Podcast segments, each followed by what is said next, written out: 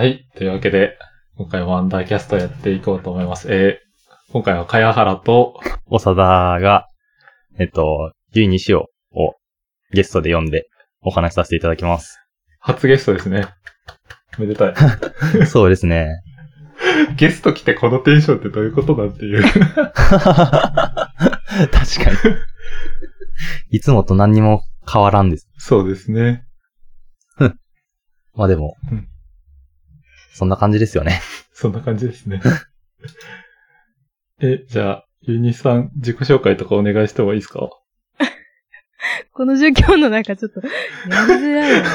はい、えー、名古屋発渋谷系シンガーソングライターのゆいにしおでーす。わー。イエーイ。すごい。おー。なんかプロのそれだ。いきなり、プロの配信者入ってきた。うん。キラキラしとるわ。キラキラしてますからね、えー。今回は、というわけで、シンガーソングライターのゆいにしおさんに来ていただいて、で、ちょっと、なんか軽くインタビューみたいな感じで、まあ、シンガーソングライターってどんな感じなのみたいなところを聞いたりしながら、まあ、お互い話したいトピックを話していけたらなと思ってます。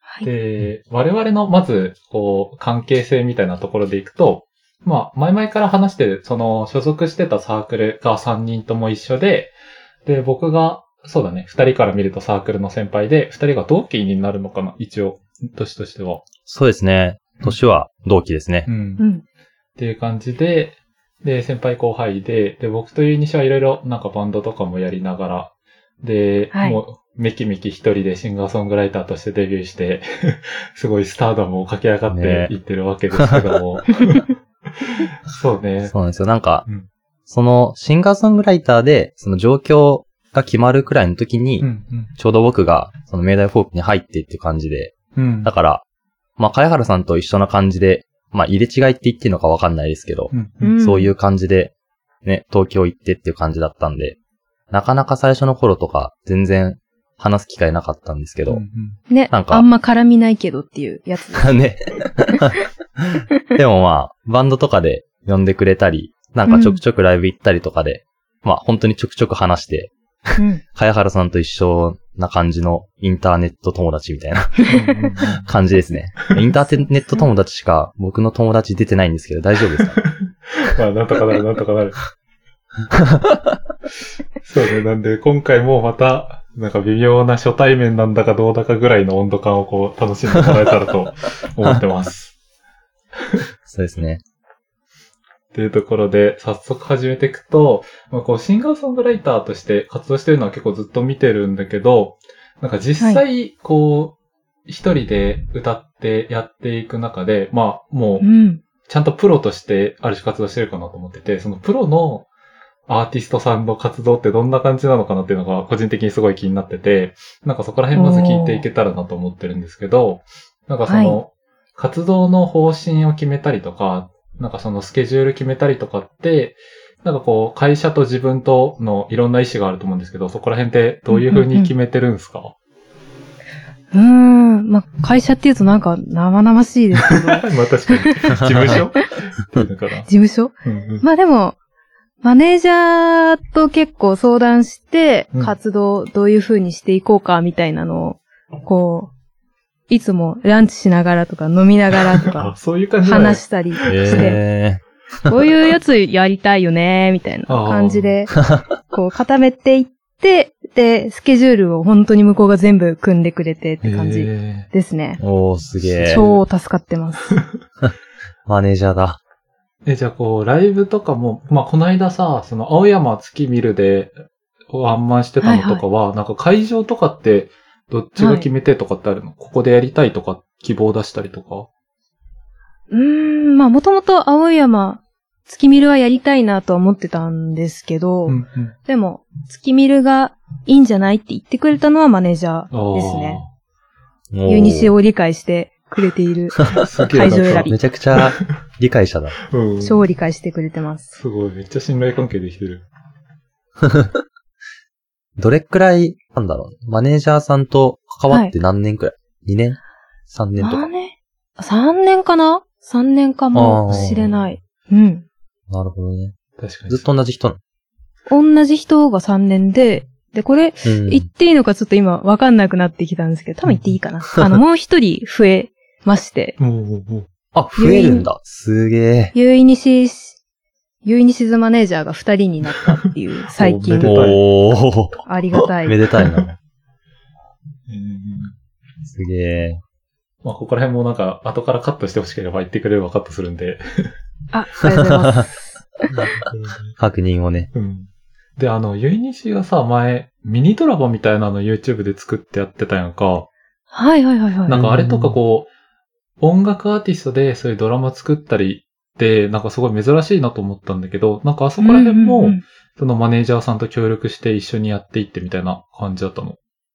うん、そうですね。あのミニドラマは本当にマネージャーの案で、うんうん、なんか、ゆいにしを、で、その当時、まあ今もなんですけど、タイアップみたいなのが全然なくて、うんうん、こう、将来は化粧品とかのタイアップとか欲しいよね、みたいに言ってる中で、じゃあもう、ないなら自分で作っちゃえばよくないみたいな感じで、こう、ドラマのタイアップを自分で作ろうみたいな感じで提案してくれたのが、初ですね。へー、めちゃめちゃ理解者さんやん。うんずっと西尾が提案したものだと思ってました。うんいやいやいやいや。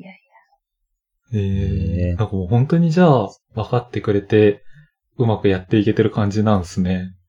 本当にもうあのあちら側の寛容で成り立ってるようなところはありますよね。なるほど。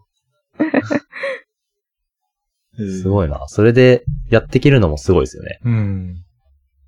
なんかね、こう、自分がさ、それこそ事務所の人とか会社の人って考えたらさ、なかなかミニドラマやるってなって、やろうってこう、即決できるかとかさ、滑られるかっていうと、なんかそんなに、いや、やって意味あんのみたいなことを言っちゃいそうだなと思ってて、なんかそこをちゃんと理解して一緒にやってくれるっていうのは、いいですね、すごく。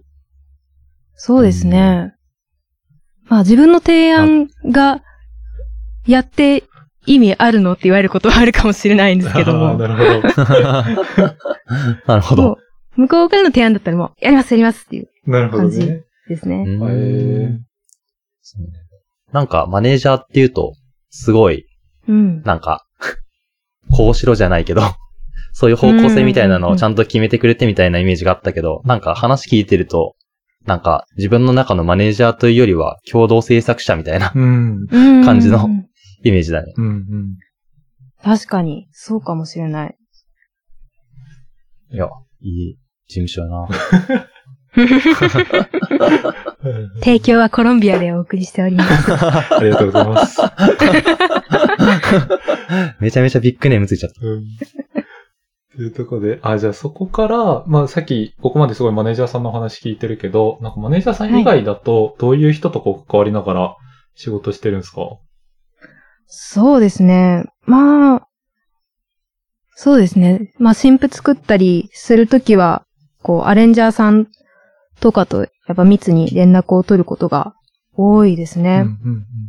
うんうんうん、うんなんかさ、こう、もともとユニシってすごい一人でがっつり曲かける人かなと思ってて、でそこで、こう、アレンジャーさんが加わると、なんだろうな、なんかすごい難しいと思うんだけど、どのくらいの割合でアレンジャーさんが、うん、こう入っててとかってありますか、うん、ここからここは自分がやっててとか。あ、それは、アレンジというか全体的ななんかコード進行を変更するみたいな、そういう感じですか、うんうん、あ、そうそう。あ、そうですね。うんと、まあ、最近っていうとまだリリースはされてないんですけど、あの、うん、アニメのタイアップが最近決まりまして。うんうん、おめでとうございます。ありがとうございます。ありがとうございます。急な番宣そう、真の仲間でないと勇者のパーティーを追い出されたので辺境でスローライフすることにしましたというアニメのオープニングに決定したんですけど、まあその曲のアレンジがあのセカンドミニアルバムのアレンジャーさんが担当してくださって、うんうん、水口さんっていう方なんですけど、その人はそうですね、たちょっとちょっとコードを変えてくれるんですけど、その変えたコードが本当に良くなってて、ああすごいな、魔術師ですね本当に。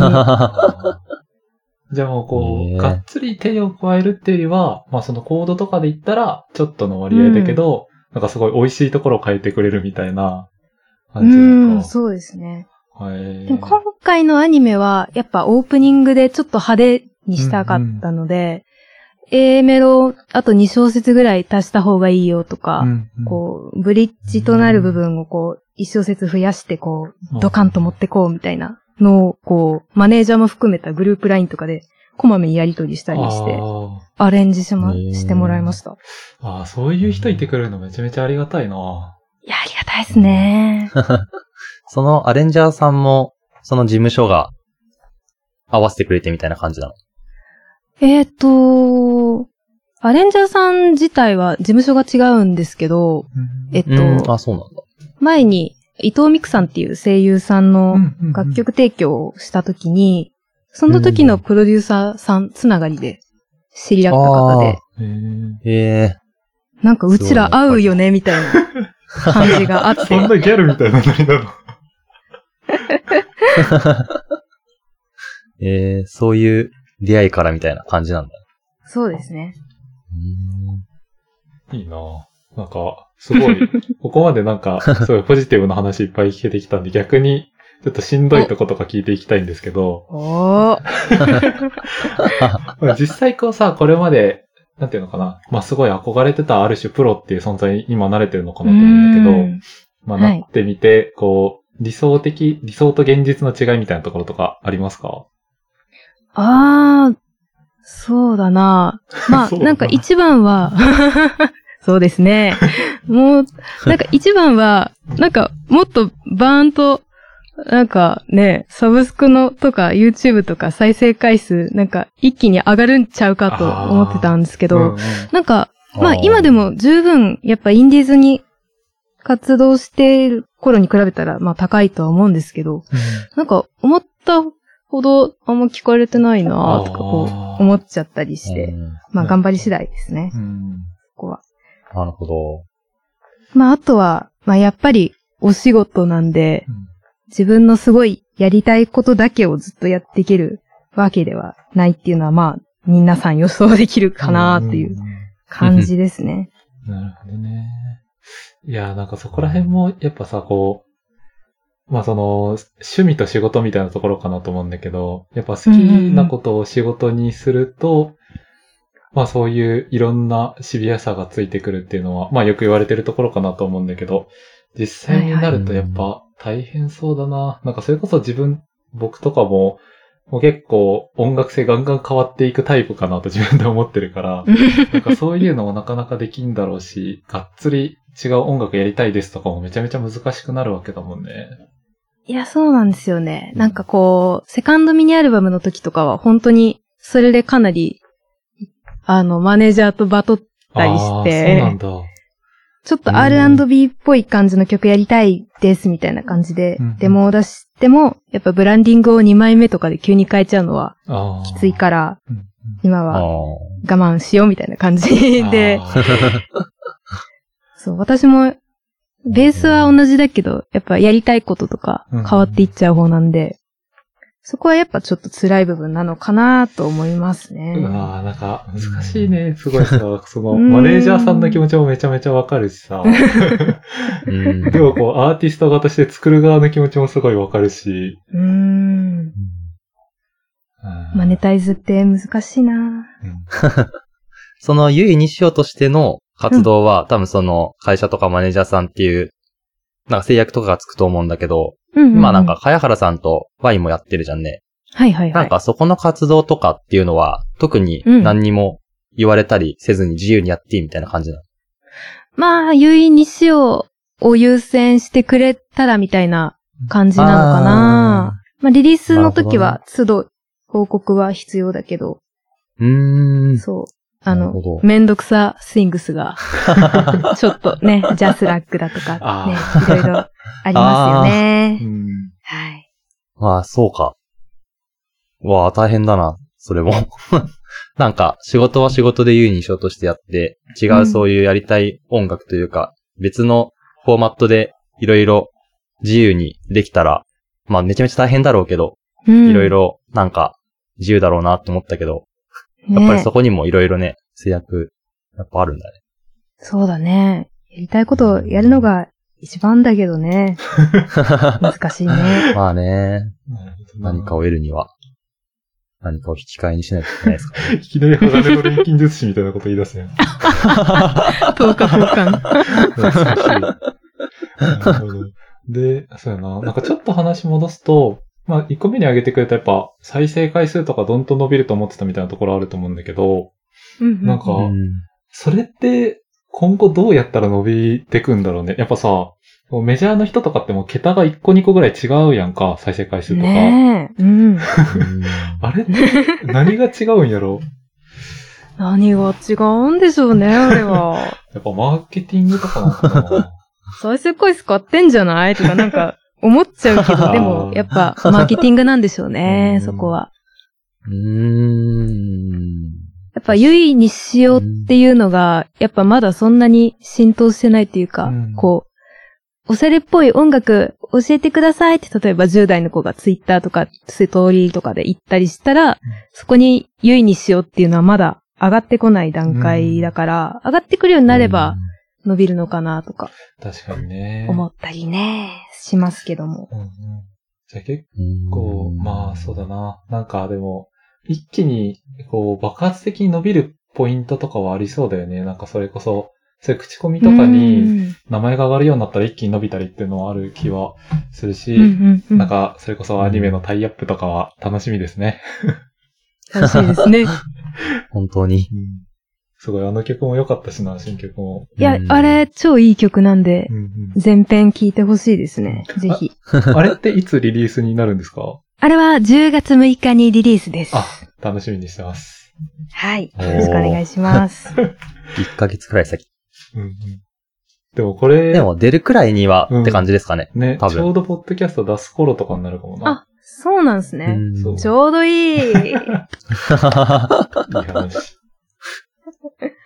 なるほどね。OK です。じゃあ、次のトピックいくと、じゃあそうだね。またこう、ネガティブなところになるけど、なんかやっぱ活動していって、はいはい、こう、最初は長田くんとかにも聞いてたけど、そのしんどいポイントというか、うん、なんか辛いなみたいなところとかってあったりしますか？活動のしんどいポイントは、まあ確かにマネージャーさんとかが、アレンジャーさんとか共同制作者みたいな人はいるにしても、やっぱ最初の、ゼロ、ゼロ一って言うとちょっと、いやらしい言い方だけど、なんか、そういう生み出す過程は自分一人なんで、そこはやっぱしんどいかな。うん、まあ、ずっとしんどいけど、ねえ。あと、あの、頑固だし、わがままだから、あんまり人の意見とか、聞くと、一回トゲトゲしちゃうんで。ああ、なるほど。フィードバックは欲しいけど、なんか、尺だな、みたいな、そういう、あの、嫌な感じなんで。なるほど。でも、自分の好きな音楽を作る人、うんうん、例えば、茅原さんとか、そういう人からのフィードバックは欲しいみたいな、なんか、嫌な先民意識があって。いや、でもわかる。すごいわかるわ。なんかやっぱそれこそさ、そう、俺もそうだけど、こう、曲聴いて感想欲しいとは言うけど、うん、とは言うけど。褒めるポイントゼロで、ダメ出しだけいっぱい来たりするとめげるよね。あ、へこむへこむ。あ、めっちゃわかるわ。みんなそうですね。うん。なんかここら辺さ、うん、なんだろうな。なんか、いい方法ないかなと思ってて、それこそ、うんなんだろうな。こう、信頼できる人たちで、お互いにフィードバックを返し合って、うんうんでもなんかルールを作っといて、なんかダメ出しいっこにつき、褒めをさんかいするみたいな。なんかそれぐらいのバランスで欲しいんだよな。欲しい欲しい欲しい。うん、なんかもうさ、こう、一発目でさ、メロディーが分かりづらいとかから始まられるとさ、ああもうこの曲出すのやめようみたいになるしさ。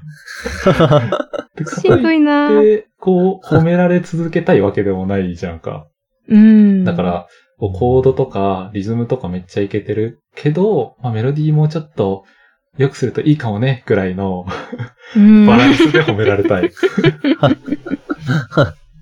ゆるフィードバック欲しいですね。そうそうそうああ、いいな。なんかそういうお互いに優しくする会みたいの作るか。あってもいいかもしれない。そ、そんなに優しくされてないんですか？ちょっと心配になってきたんですけど。いや、でも結構そういう感じのフィードバックは多いですよ。うん。うん。あ、そうなんだ。なんか全体的にめっちゃいいね、でも、なんかサビ前にもうちょっとブレイクがあった方がいいね、とか。ああ、なるほど。そういう。ああ。あれじゃん。あーねって。あの、ネットでさ、よく見るデザイナーさんとかのやつです。あ、めっちゃいいです、めっちゃいいです、めっちゃいいんですけど、いってんだけ審査お願いします、みたいな。さん営業日までで大丈夫です。いや、構文みたいなのありますよ。うん。それぐらいの優しさでフィードバックしてほしい。あれは優しい例じゃないんですよ。あそこにこう真心がこもってたらいいよな。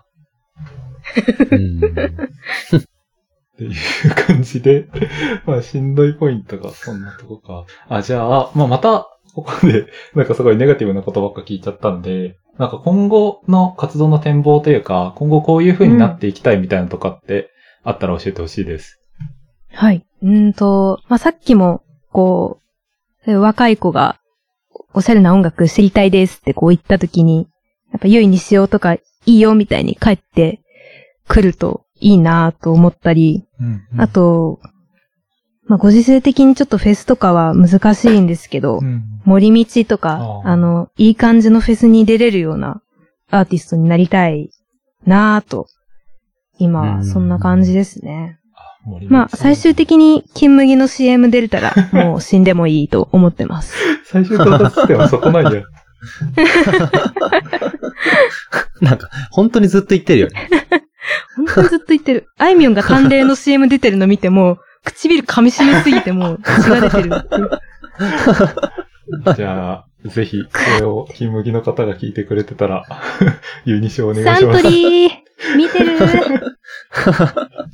なんか僕が入ったよねんの時の誕生日とかに、うん、同期から誕生日プレゼントでなんか、うん、金麦のあのろっかん入りのやつとかもらってて、なんだこいつはって思った記憶があるんですけど。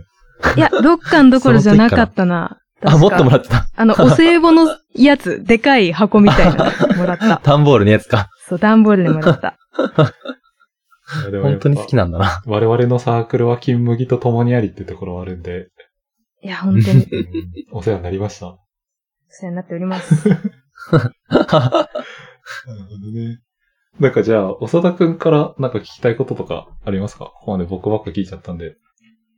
確かに。でもなんか、このなんかインタビューの前に、うん、まあいろいろなんかちょっとしたメモみたいなやつがあって、うん、それでいろいろ茅原さんがいろいろ書いてくれてて、うん、僕が聞きたいことがマジでみんな書いてくれてるんで、結構いろいろ聞けた感はあるんですけど、うん、まあちょっと雑談みたいな感じになっちゃうかもしれないんですけど、はいはい、なんか、その、西尾が、なんか エスエヌエス とか、エムシー とかで、うん、なんか、よくギャルっていう言葉を、はいはい、はい、使うなと思ってるんですけど、うん、なんか、あれが結構、僕的にはすごい好きで、で、そうなんだ、なんか、そうそうそう、茅原さんと僕も、なんか、にかいとか、うん、にかいとかさんかいのラジオの時に、なんか、えっと、サマーフィルムの映画の回で、なんか、めちゃくちゃオタクみたいな歩き方するやつがいてみたいな話したと思うんだけど、なんかそのオタクっていう概念とギャルっていう概念がなんかめちゃくちゃ似てそうだなっていうのをずっと思ってて、なんか僕、僕たちがっていう、っていうか、まあ僕だけなんですけど、僕の思うオタクの概念っていうのは、なんか好きなものとか自分の思ってることがすごい強くあって、なんか、他を顧みず、なんか自分の好きなこととか、正しいことを、すごい、突き通していけるような強さみたいなのが、そのオタクの概念の頭にあって、なんか、はいはいはい、ギャルとオタクってなんか、うん、一見めちゃめちゃ正反対の場所にいるようで、すごい一緒そうだな、みたいなのを思ってて、うーん、ちょっと西尾の中にいるギャルの概念を聞いてみたいなっていう話なんですけど。いや、でも本当に、なんか、そこが繋がるのかって思わなかったんだけど、確かにもうオタクって言葉をギャルに今当てはめても、本当に同じ意味だなとは思って、本当になんか他を気にせず、なんか、うちら最強って思える感じでもオタク、無敵感ね、オタクはうちらとは言わないしな。どうぞでも、そう。でもオタクもギャルも、なんかどっちも都合のいい部分だけ切り取った概念なのかなとか思ったり。そう。嫌なギャルもいるし、普通に。もう嫌なオタクもいるからね。そう。でも自分にとってのギャルっていうのはなんか男性でもなく女性でもなく本当にギャルっていう性別だと思ってて。なるほどね。そう。あの、やっぱ女性でいるとか男性でいるって厳しい時があるじゃないですか。うんうんうん、こう、だからギャルとしてこう、あの、今ギャルっていう性別なんだとか思っておけば切り抜けられるシーンも結構多いんじゃないかなと。思ってギャルって使っちゃうのかな。なんかあれだね、こう似たものを出していくと、まあ、ギャルとオタクってさっき長田くんが言ってくれたのがあって、あとこう、うん、僕らが言ってる俺たちもなんか結構近い気がすると思う。確かに。やっていく俺たちみたいな。やっていき俺たち。もうそうだし、さっきユニシが言ってたうちらも多分そうで。あ、確かに。なんだろうな、なんかこうちょうどいいところに線を引いて。その内側を囲っていくというか、うん、でもなんかそんな排他的じゃなくて、うん、俺たちにすることでこう、優しくあなたもいるかもよ、みたいな囲い方をしていく。なんだろうね、なんかこの エスエヌエス 時代に特徴的な、いや、そんなことないのかな、でもなんか特徴的な気がする。うーんうんやっていき俺たち。やっていき俺たち。なんか知らない間に僕も使うようになってるんですよね、俺たち。うん、なんか、取り込まれていきますよね。いや、だって俺たちは俺たちだから、俺たちなんだよ。でも、ゆいにしも歩き方はオタクなんで、同じだなって。っていうと、俺らもちょっとギャルだから、やっぱみんなそうだ一緒なんだよ。ギャルとオタクは紙一重。そうそうそう。そう。で、なんか、ここで言う、ちょっと注意しときたいポイントが、うん、多分僕たちの中でオタクの話を出したりとか、うん、僕たちの中でギャルの話を出したときは、多分そのなんかアメリカ人でいうあの指でやる、なんかあクオーテーションマークみたいなやつあるじゃないですか。うんうん、そう、クイってやるやつ。あれをつけたギャルとか、あれをつけたオタクって意味が、うん、まあ、はいはいはい、普通に通ってると思うんですけど、なんか、その自分以外のコミュニティの中とか、うん、その、なんて言うんだろう。今話したオタクの概念とか、うん、今話したギャルの概念が伝わらないところで、あそのオタクの概念を出すと、まあ、ただの悪口になるっていう。確かに確かに確かに。のがあって、ちょっと気をつけようって思ってますね。なんかちょうどいい言葉欲しいね。いやー、そうなんですよね。なんか、なんかうん、オタクとかギャルとかだと結構公共性があるというか、うん、なんか自分から離れた位置の人たちでも、まあ、結構共通する部分があると思うんですけど、うん、なんか多分俺たちとかはすごい、その感情は出てるんだけど、なんかすごい内部的というか、うんうん、っていうのがあるんで、なんか、うまい言葉ないですかね。うーん。ワイラとか。もう俺たちじゃないですか。俺たちとオタクの集合じゃないですか。あー、難しいなぁ。いやうちらって結構広くないですか？うんうんうん。うん、確かに。多分なんか、うちらとか俺たちのすごいところって、こう、なんだろうな、入りたい人は入れるし、入りたくない人は入れないというか、うん、なんか波長が合う人だけ勝手に入ることができるっていう凄さがあると思ってて、うん、なんかあなたは入っていいよとかじゃなくて、勝手にさ、さっきの長田くんみたいにさ、気がついたら俺たちって言うようになってたみたいな、こう感染の仕方をするものかなと思ってて、うんうん、やっぱ俺たちとうちらじゃない。俺たちとうちら。確かに。Boys and girls。それだ。Boys and girls and 俺たちうちら。いや、いい話だわ。そう、この話がしたかったんですよ。ありがとうございます。